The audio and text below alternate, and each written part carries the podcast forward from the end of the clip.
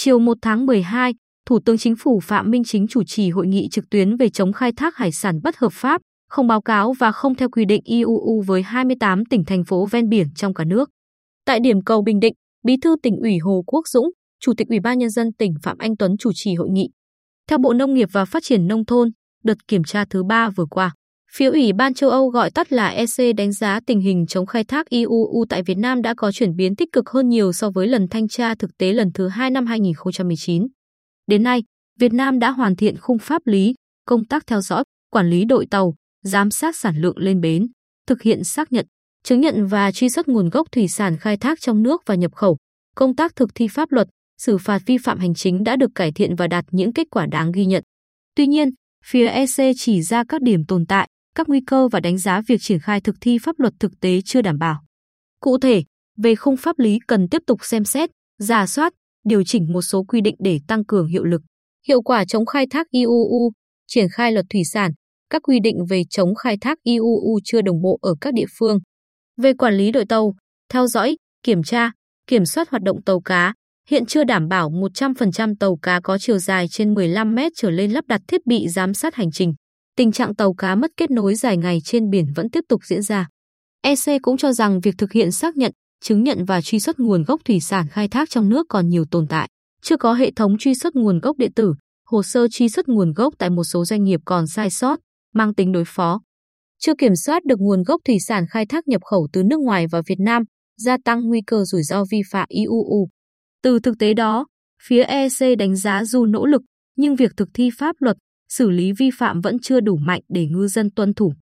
Kết thúc đợt thanh tra lần thứ ba, EC gia hạn thẻ vàng thêm 6 tháng để giải quyết tất cả vấn đề. Dự kiến, đoàn thanh tra của EC sẽ sang Việt Nam vào tháng 4 năm 2023 để nghe giải trình và quyết định với việc gỡ thẻ vàng thủy sản. Theo thống kê của Bộ Nông nghiệp và Phát triển Nông thôn, tính từ lúc EC đưa thẻ vàng đến nay, cả nước có 73 tàu cá vi phạm. Bộ trưởng Nông nghiệp và Phát triển Nông thôn Lê Minh Hoan nhấn mạnh, phía EC đã nhấn mạnh không khoan dung cho bất cứ lý do gì để vi phạm khai thác IUU diễn ra. Chúng ta cần phải hành động để giải quyết dứt điểm vấn đề này mới có thể triển khai các giải pháp lâu dài.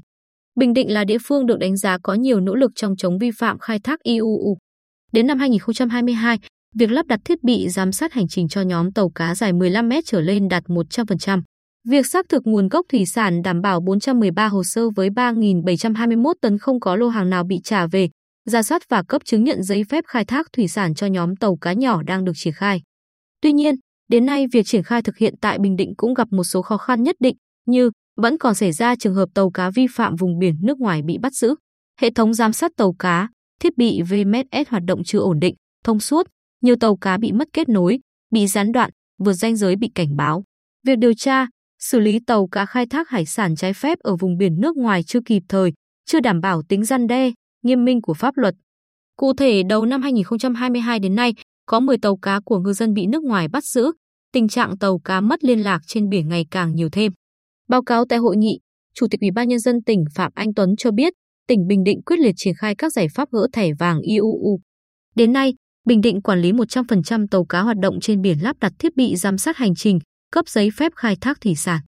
Về nhật ký khai thác, hiện đang triển khai lắp đặt thí điểm nhật ký khai thác điện tử cho 100 tàu cá trên 15 mét để làm cơ sở triển khai cho toàn đội tàu. Tỉnh đang giả soát để tái cơ cấu đội tàu và thực hiện kế hoạch chuyển đổi nghề dựa trên thế mạnh là có các vùng đầm lớn và phát triển du lịch. Với nhóm tàu hoạt động ở các ngư trường phía Nam nhiều năm không về, tỉnh triển khai quy chế phối hợp với các tỉnh, thành phố này để thực hiện công tác quản lý tàu cá chặt chẽ hơn. Tỉnh Bình Định đã đề xuất Thủ tướng Chính phủ xem xét chỉ đạo tăng cường lực lượng chấp pháp trên biển. Đề xuất Bộ Nông nghiệp và Phát triển Nông thôn chủ trì thống nhất quy chế phối hợp giữa các địa phương để quản lý tàu cá.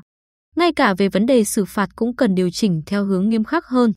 Chủ tịch Phạm Anh Tuấn nêu ý kiến, quan điểm của chúng tôi nên xem xét thu bằng vĩnh viễn thuyền trưởng vi phạm, đề xuất chuyển đổi nghề không cho ngư dân vi phạm ra ngư trường nữa.